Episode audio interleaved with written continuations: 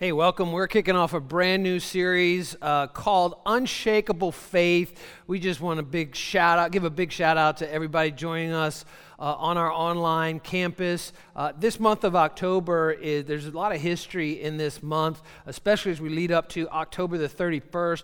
Uh, that's really the day back in 1517 when this Protestant Reformation started that we're all a part of uh, over 500 years ago, 504 years ago.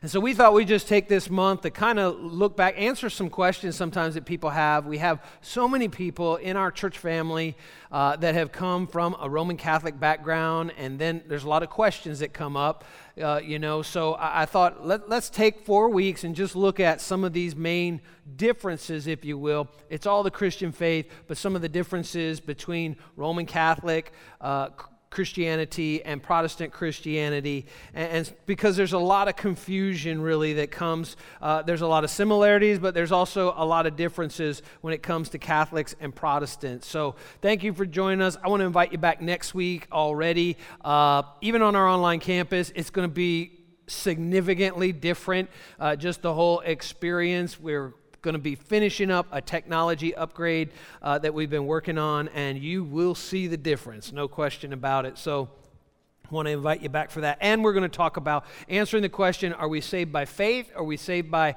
faith and works? That's going to be next week. But as we kick off today, let me just tell you what this series is not, okay? I just want to make this real clear. This series is not about trashing uh, Roman Catholics. Uh, my three daughters, Susie and I, our three daughters, all attended uh, Catholic High School, Our Lady of Lourdes High School in Poughkeepsie. Uh, we, I coached there for three years as well. We have a lot of friends in the Catholic community. And I got to say this we were, during that time, our girls were in high school there, and, and I coached there as well. We're just really impressed by the faith and the quality of, of so many friends that we made over that time. Uh, we're also not approaching this subject from some sense of moral superiority uh, or, or, anything like that. And uh, this is not a critique of the Roman Catholic Church. So, most of the people that, that grew up Roman Catholic, you know what the kind of the teachings of the, the Roman Catholic Church are. This is more to highlight what does it mean to be Protestant and why we do what it is that we do. Uh, so, this series is about exploring the differences in the family of Christ. That's Roman Catholics, Protestants, and also Orthodox. They're all in the body of Christ, the family of Christ, uh, and what we have in common, what makes us also distinct, also understanding what we believe as Protestants and gaining confidence in answering questions when our friends ask us because it's not always like well let me go you know let me go talk to pastor greg and, and find out the answer to that we want to just really equip you so you can answer some of those questions and really to develop a deep appreciation for our roots and our heritage as protestants. And i think also to recognize uh, Roman Catholics as our brothers and sisters in Christ. So that's what this series really is all about. So let me give you a little bit of background. Currently, best estimates in the world today, there are 1.3 billion Roman Catholics, 1.3 billion people that would claim Roman Catholic faith is the way they express uh, their, their, their faith in Jesus Christ. Uh, as far as Protestants go, best estimates, there's 1 billion Protestants on the planet. Uh, in fact, read some statistics 10% of the total population of the world is Protestant, uh, and 40%, over 40% of those in the Christian faith are Protestant. So we're getting really, really close to half, which is really amazing when you think about it. Uh, only 500 years old, the Protestant church. Roman Catholic Church is over 2,000 years old. So uh, growing fast, uh, to say the least. And, and so really the word Catholic, a lot of times people get this mixed up. The word Catholic, and it would be in a little, little c, the word Catholic actually just means universal. So that's why we talk about it's not the Catholic Church, it's the Roman Catholic Church. The universal church is the entire body of Christ. But the word Catholic itself, if you look it up in the dictionary, it literally means universal. Uh, so in the Apostles' Creed, for instance, when it says, I believe in one holy Catholic church, that's not referring to Rome, uh, that's referring to the body of Christ, the universal church of Jesus Christ. And the reality is, the Roman Catholic Church and the Protestant wing of the Christian church, we really have the exact same mission, and that is to communicate the gospel of Jesus Christ, to administer the sacraments, and to exercise charity, uh, to really be Jesus' hands extended. And historically, the Roman Catholic Church has really done some amazing things throughout history. Uh, and I think it's important that we understand that that's our history as well, up until about 500 years ago. And Protestants and Roman Catholics have an awful lot in common, particularly fundamentals of the faith. And, and I, I put this together together, Roman Catholics and Protestants, we all believe this in agreement. We believe in the Trinity, the virgin birth, the deity of Christ, the fall of man, the need of God's grace, atonement for sin, the resurrection, literal heaven, literal hell, and the second coming of Jesus Christ. This is uniform. This is what we hold in common. And, that's why we could actually say the Apostles' Creed together or the Nicene Creed together if you learned those growing up. Uh, those are the historical statements of the Christian faith, the, the fundamentals, the essence of those. So we're all on the same page when it comes to this. That's why it's the body of Christ. If you mess with any one of these things, then all of a sudden it's really not Christianity anymore. So this really is what defines the Christian faith understanding and agreement on those. But there are some significant differences, as I began to mention, and we do have some doctrinal differences, to say the least. Uh, to understand these differences, you have to actually kind of like uh, jump back in a time machine. So let's do that right now and, and go back to October the 31st, 1517 and there was a Catholic monk at, at the time. Uh, his name was Martin Luther, and, and he was really beginning to be disturbed by a, a lot of things that he was seeing in the Roman Catholic Church, especially the whole idea, particularly of the selling of indulgences, uh, and, and, that was used to finance the, the build out of St. Peter's Basilica in Rome. It was that was the whole uh, behind the scenes purpose of the selling of indulgences. And we have a picture here of old Martin Luther. And, and literally, what he did was uh, he was a professor of theology uh, at the Catholic University. And the more that he studied what the Bible actually said, the more it troubled him. Uh, and, and it got to where, you know, looking at where the Roman Catholic Church was headed, far away from what the Bible actually talks about, the scripture itself. And, and as I said, specifically, he objected to the sale of indulgences to rebuild St. Peter's Basilica in Rome. And the idea there was that you could actually pay money uh, to buy an indulgence that would help get your loved one who has died and deceased and is in purgatory, get them out of purgatory sooner. Uh, again, the, the, you know, nothing in the Bible at all about that. And so that was really disturbing to him. And, and so he made basically uh, a list of 95 things that really uh, that, that, that, he had great concerns about that the Roman Catholic Church was doing at the time. It's called the 95 Thesis, so it's statements, 95 problems, if you will, uh, that he said, This is not right. I don't see this in the pages of Scripture.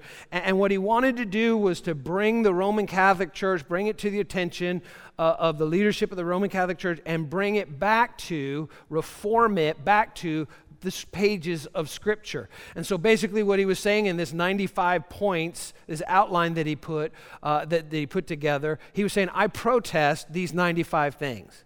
And that was the beginning of the Protestant protest. That's where the word comes from. The Protestant Reformation. We protested the direction the Roman Catholic Church was going in and wanted to bring it back to the pages of Scripture and really the first three centuries of the first 300 years of the Christian church. And he he got that 95 thesis and he nailed it on the wall of Wittenberg Church. In fact, here it is. That's me standing there. Um, he, he nailed it on the door of Wittenberg Church, uh, and that's literally written out there today. It's a metal kind of covering over the door. The 95 thesis of Martin Luther's. Crazy. This picture was taken, it's just mind blowing. Susie and I were in Germany, and this picture was taken on October the 21st, 2017 almost 500 years to the day of when he actually nailed it on the door there of the church. And, and the reason he nailed it on the door was not, you know, he wasn't being irreverent, but that was kind of like the community bulletin board back then. You would nail something on the door like tag sale over at the Williamsons or something like that, because everyone would go through that door, they'd see what was happening in the community. And, so, almost 500 years to the day, we had the opportunity to travel to Germany, see some of Susie's family there, and, and, travel around to some of these incredible historic sites. And so, that's yours truly right there with my glasses on, uh, standing in front of that spot, almost 500 years to the day. Really, really remarkable. And all the reformers, their whole desire was to return the Catholic Church back to the simplicity of the Christian faith again, that's found in the scripture and, and what the church actually did for the first 300 years, uh, looking to the Bible as really the source of authority. So there were three guiding principles to the Reformation, and these are really important for us as Protestants. The, the first one, and these are in Latin, and I'll give the explanation. The first one was sola scriptura, which basically means scripture alone. In other words, God's word is the thing we base all of our authority on. God's word. And, and the Bible is the only infallible source of truth on the planet. No man, no church, just the Bible. We have to go back to the scripture. In fact, Martin Luther put it this way A simple layman armed with, with scriptures is more powerful than the mightiest pope without it. And, and the reality is, back 500 years ago, you weren't even allowed to have a Bible in your possession. The Bible, if it was in the, the actual Catholic, Roman Catholic Church, was chained to the pulpit. And, and only the priest could read it, and it was only in Latin, and not all the priests even spoke Latin at that point, 500 years ago. And, and Martin Luther is responsible for the fact you can actually read the Bible yourself. He's the one, he translated it into the language of the common people because he said the people deserve the scripture. It shouldn't be chained to a pulpit, it's the people's possession.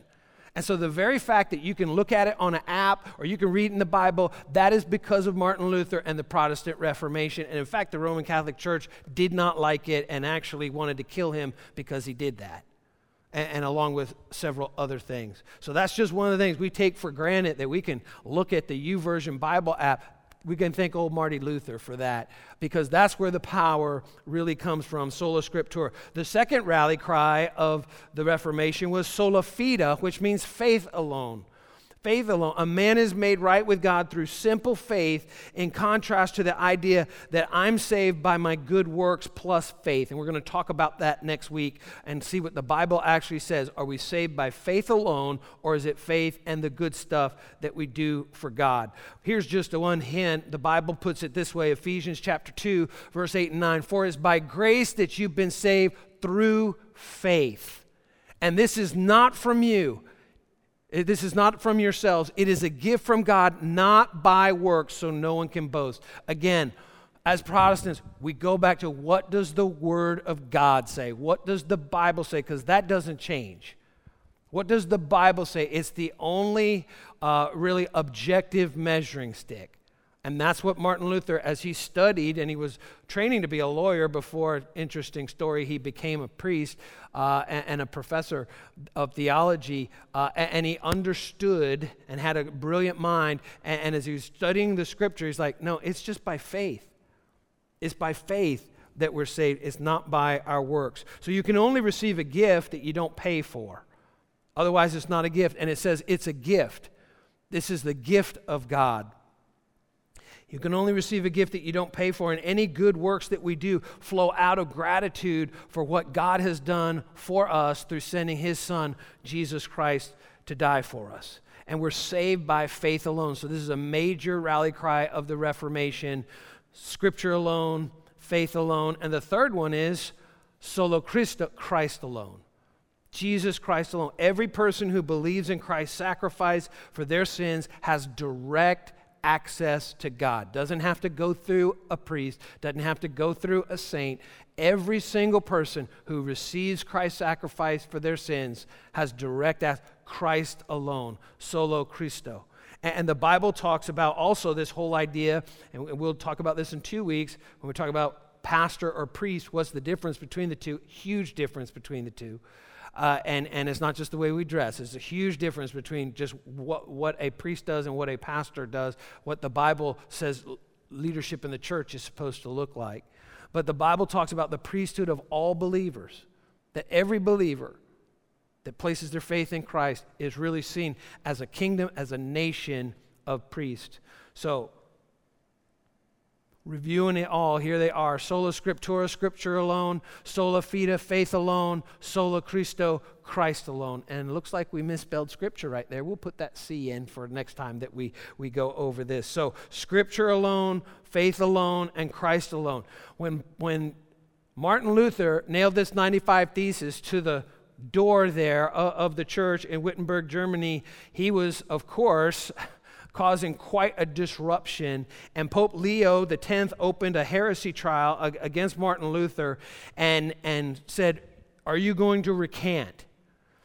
And you have to recant because if you're found guilty of heresy, you're going to be executed. And Martin Luther took some time and just weighed what his response was going to be. And then he said these words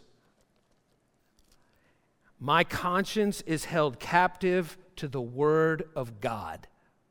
Here I stand, I can do nothing else. And that was, boy, that was the spark at that point when he said, I cannot, my conscience will not allow me to violate the clear commandments and writings of Scripture. And so basically, he's saying, if you're going to kill me, then kill me. But I will not recant. Here I stand on God's word. I can do nothing else. And the Protestant Reformation has changed economics, it has changed art, it, has changed nations. Literally, nations have been formed as a result of the Protestant Reformation. It's just, it's, it's amazing. Culture, society, just totally. Martin Luther had no idea what was, what was really happening, but God did. But God did to bring the church back to its original roots. Here I stand, I can do nothing else. Martin Luther was excommunicated in 1521, and uh, he was declared an outlaw by law and made a crime for anyone to give him food or shelter. They would be executed if anyone fed him anything or gave him shelter. His friends risked their lives and actually kidnapped him. And, and he held up for over a year in a castle in Wartburg, Germany. And that's where he on his own because he knew Latin and he knew the scripture, he translated the Bible, the New Testament, into the language of the German people. At the same time, just a few years earlier, was a Gutenberg printing press, movable type printing press that had been invented, and it allowed mass production of the scripture in the language of the German people, and it began to flood the nation of Germany. And so many began to say, Yes, this is right. This is what God's word actually says, and echo what Martin Luther said Here we stand, we can do nothing else. This is where our faith has to be grounded on God's word. And so, how do we know what truth is? How, do we really know what truth is? That's a fundamental question of the Reformation. And Martin Luther said the Bible, this is the objective truth of God's Word. This, this is what we have to see as truth. So, as Protestants, we believe the Bible plus nothing equals truth.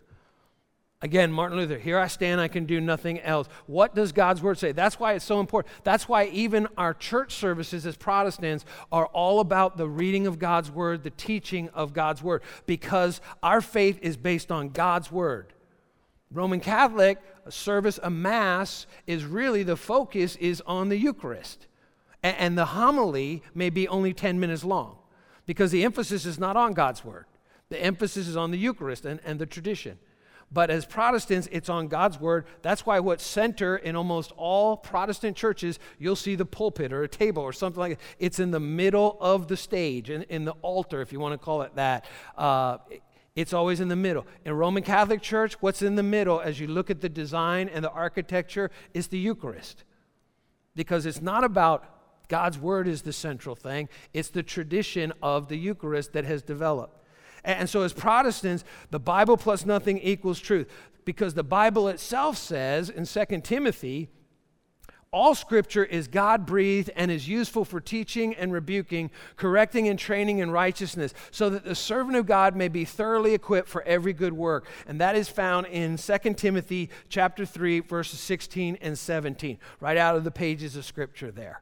And, and so God's word is what a Protestant church service is really all about. Now, that's how we define truth. Roman Catholics define truth as the Bible plus tradition equals truth. So they say, not just this, but actually, and I have here the Catechism of the Catholic Church. This is the tradition. Not just this, this is not just truth, this is just half truth. This is the rest of the truth. These two things together, this is what real truth is. Tradition plus God's Word equals truth. Protestants, no, it's just this. Catholics, no, it's this. It's almost double of what God's word actually is. And, and the pages are much thinner and the writing's much smaller in this Bible than it is in this book. And so these two things, this is what truth is. And so the reality is, Roman Catholic faith, truth always can change because it's not just objective God's word, it's based on church councils, decisions that are made. Is based on what the Pope says. So this change, and this has to be updated on a regular basis. This version actually is from 2014. And, and uh, maybe there's even a more updated version, uh, but this was actually printed in 2014. So the Roman Catholic view is Bible plus tradition equals truth. And, and just an example of this right out of Catholic Catechism, Dogmatic Constitution of the Divine says it this way Both sacred tradition and sacred scriptures are to be accepted and venerated with the same sense of loyalty and reverence. So, not just this, this is on the exact same level. This is th- these two together. You can't just take this by itself. And in essence, they're saying you can't just take this either. However, most people that I know that were raised Roman Catholic have very little knowledge of this whatsoever, but they know this frontwards, backwards, inside and out. And, and, yet the, the Roman Catholic Church itself says, no, it's these two things. This is what truth is, and they're on the same exact level.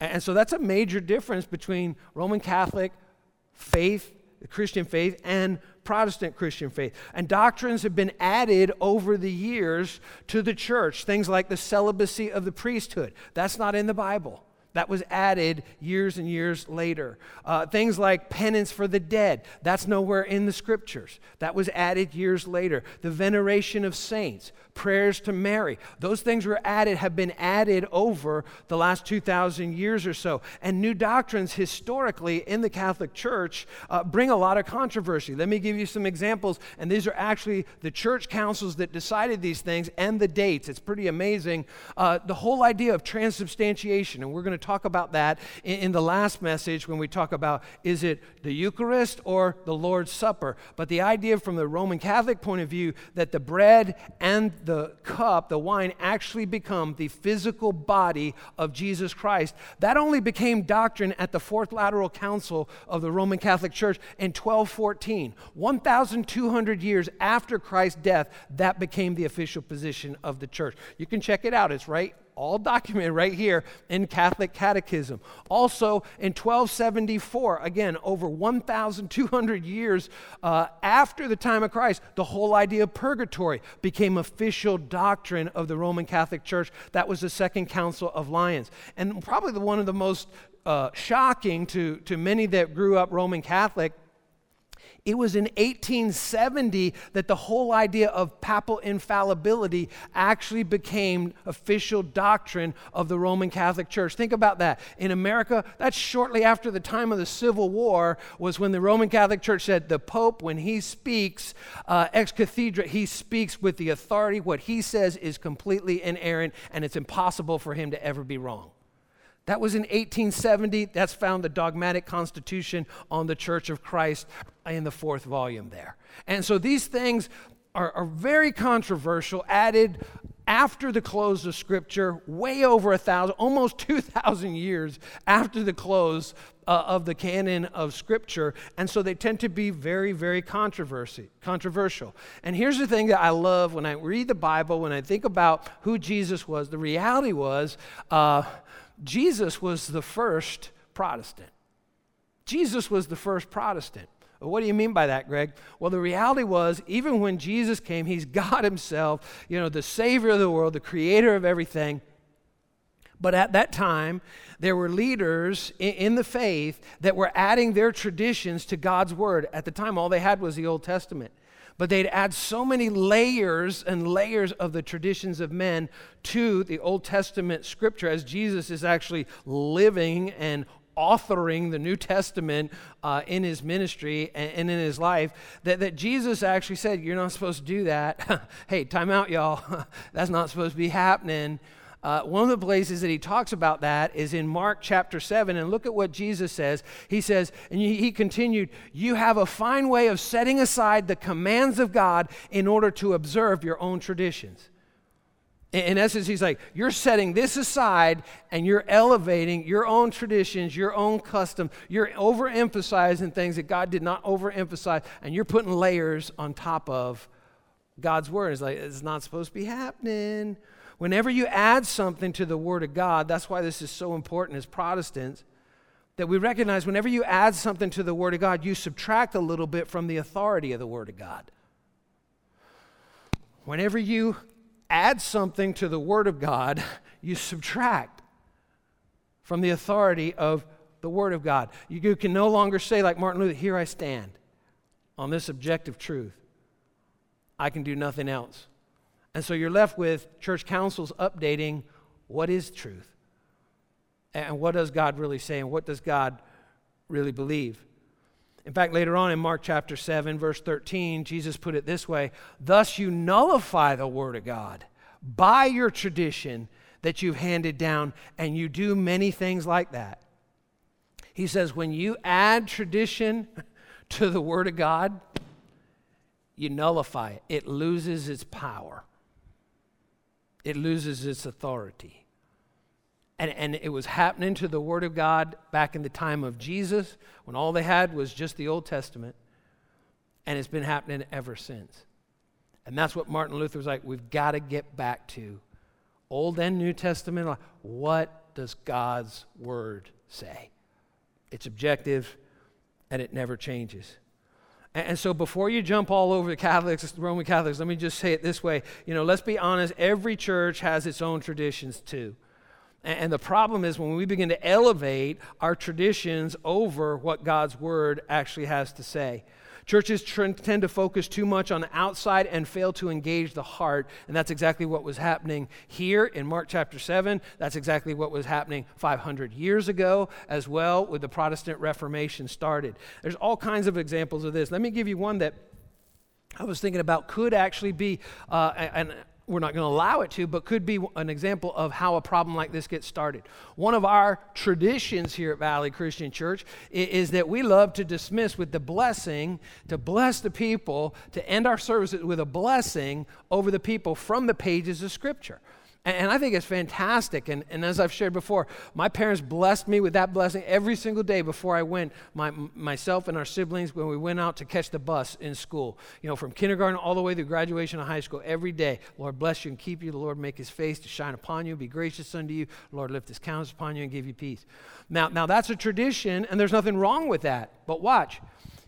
If we ever cross the line to say, you are not blessed by God, unless you come to church and receive that blessing, and we begin to overemphasize that, then we're making God's word null and void because that's not what God's word says. You have to get this blessing in order to be blessed. And so it's a tradition that we have. But if we elevate that tradition, if it's like one, if, if one Sunday we don't do that at the end of a service, it's not like, oh no, we're all cursed. We're not blessed anymore. That's when the traditions of men that are handed down, we begin to nullify God's word. That's not what the God's word says. And, so anytime we elevate any tradition, sometimes, you know, churches have tradition like you got to wear your Sunday best. So you got suits and ties and all that. There's just, there's, there's nothing in the Bible about that. Jesus didn't have a Sunday best.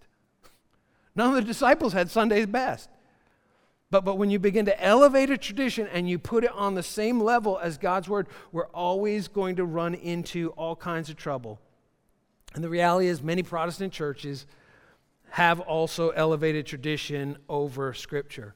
But one of the scriptures I love the most, and this is what I hope as Valley Christian Church family that we are, In the book of Acts, it talks about a, a, a real incredible, passionate group of people that pursued God and His Word. And look at what it says in Acts chapter 17, verse 11. It says, Now the Berean Jews, that was Jews that had placed their faith in Christ, that, that uh, lived in Berea, it says the Berean Jews were more noble, uh, were of more noble character than those in Thessalonica, and here's the reason why: for they received the message that's the message of Christ, with great eagerness and examine the scriptures every day to see if what Paul said was true.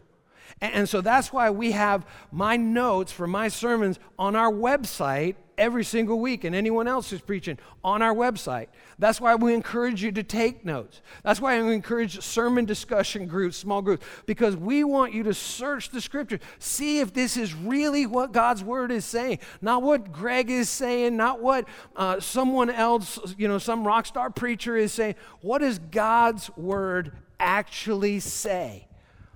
My experience in 31 years of being a pastor is this most of the conflict in church, most of the disagreements in church have nothing to do with God's word.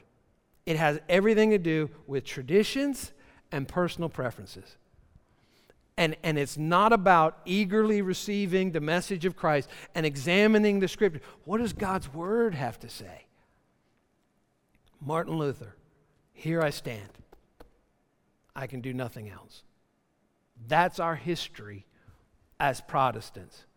And, and, again, the scripture talks a lot about this whole idea of elevating tradition over God's word. In Colossians chapter 2 verse 8, the Bible says, "See to it that no one takes you captive through hollow and deceptive philosophy which depends on what is it? Human tradition. That no one seizes your thinking, grabs your focus away from God's word and, and just look at these traditions, you got to do these things instead." And the elemental spiritual forces of this world rather than where's our focus on Christ. The word became flesh and dwelt among us. In the beginning was the Word, that, that, that Christ embodied that He is the Word. That's why the focus has to be upon God's Word, not on tradition. And, and so, Valley Christian Church here, we are, I'd put it this way, biblically based, Christ centered Protestant church. Biblically based. If you're biblically based, then Jesus is going to be at the center of everything. It's about Him, it's about His Word and it's about who He is. Because here's the thing that's so important, and last little point I want to make to cover is what you believe impacts how you approach God. The reality is, what you believe impacts how you approach God. See, the Bible says, we're going to get much deeper into this next week, but the Bible says in Romans 3:23, "For all have sinned and fall short of the glory of God." Everyone. The only one who did is Jesus. The Bible also says he was without sin. He's the only one the Bible says was without sin. And, what you believe really determines how you approach God. In, in Romans chapter 6 verse 23, it puts it this way, for the wage of sin is death. That's what happens that, that because of sin that we die. Jesus didn't die because of sin. He laid his life down. That's why it's a sacrifice for our sins. And, and so, take for instance uh, the Roman Catholic uh, doctrine uh, of, of the Immaculate Conception, which says that Mary actually uh, was sinless. The, the, the only problem with that, about the time of, you, know, uh, of the Reformation, people began to go back to God's Word and like, wait a minute, that's not what the Bible says. That's not actually in here. And, and uh, Mary herself actually put it this way in the Bible, listen to what Mary said when she was told by the angel she was going to bear the Son of God. She said, Mary said, My soul glorifies the Lord, and my spirit rejoices in God, my uh oh Savior. You don't need a Savior unless you're a sinner. So, out of Mary's own mouth, there we have the objective word of God. She says, I have a Savior. And what's clearly understood in that is because she's a sinner. God doesn't need a Savior. Someone who's sinless doesn't need a Savior. And, and so people started adding this up and, like, wait a minute, This whole idea of, of praying through Mary to Jesus, that's not what the scripture says. Because she herself said that she needed a Savior.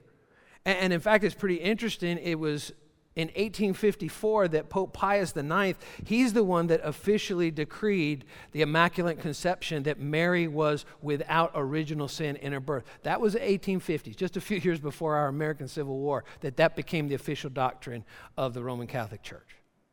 Again, a lot of times Roman Catholics learn this, but they don't learn like the timetable of, of when these things actually happen. It's all right in here. You could check it out in the Catechism of the Catholic Church. And, so Mary said it herself. First Timothy, again, going back to God's word, it's not through the saints that we pray to God. It's not through Mary that we pray to God. What does God's word say? First Timothy 2 5 says, For there is one God and one mediator, one go between, between God and mankind, the man Christ Jesus. Not Mary, not, not St. Sebastian, St. Jude, you, you know, St. Kateri, none of those. Only Jesus Christ. That the Bible says, as followers of Christ, that we can pray directly to Jesus Christ. He is the mediator between our Heavenly Father and us. No other, and it says there's no, there's no one else. No one else is acceptable. No, no one else is allowed. Just the man, Christ Jesus. That's the clear teachings of Scripture. In fact, Jesus said this about himself in uh, John chapter 14, verse 6. Jesus said, I am the way, the truth, and the life. No one comes to the Father except through me. That includes Mary. No one comes to the Father. He's the only way that we come to our Heavenly Father. Not through the saints, wonderful as they were, not, not, not anyone else. There's no mediator, not even through a priest, as we'll talk about in, in a couple weeks priest or pastor. There's no in between person. The Bible teaches, Jesus said himself, the only way you come to God is through him. No one comes to the Father except by me. And, so, Protestants, as, as, as Protestants, we don't need a priest to be made right with God. What does it take to be saved? This is what it takes to be saved. Jesus said himself, Romans chapter 10, verse 9. Uh, the Bible says it himself. Paul wrote this by the inspiration of the Holy Spirit. If you declare with your mouth Jesus is Lord, and you believe in your heart that God raised him from the dead, you will be saved. It's not Mary going through her, it's not good works, as we'll talk about again next week, we'll look at. Faith in God in our hearts. We confess Jesus is Lord, and we believe in our hearts that God raised him from the dead. In that moment, we're saved from that moment forward. The clear teachings of Scripture. Just as Martin Luther said, Here I stand, I can do nothing else. That's what it means. Our Protestant faith, going back to God's Word. That's why it's so important that we spend time in it, not only when we're together like this, but also every single day. Because if we don't know what it stands for, we'll fall for anything if we don't know what God's Word actually says. Sola Scriptura, Scripture alone. Sola Fide, faith alone. Sola Christo, Christ alone. So let me ask you these two questions as we close. What do you believe is the ultimate source of truth for your faith? What do you believe is the ultimate source of truth for your faith? Is it this, or is it this, plus this as it's updated? Is it God's word alone, here I stand, I can do nothing else, or the traditions of men over the top of it? This was the question 500 years ago. This was the question, as we saw, 2,000 years ago, even in the time of Jesus. And who are you trusting as a means of your salvation? Are you trusting in Christ alone? Are you trusting in someone else or your own ability to be a good person? Who are you trusting in as a means of salvation? I'm going to ask right now, would you bow your heads with me? Let's pray.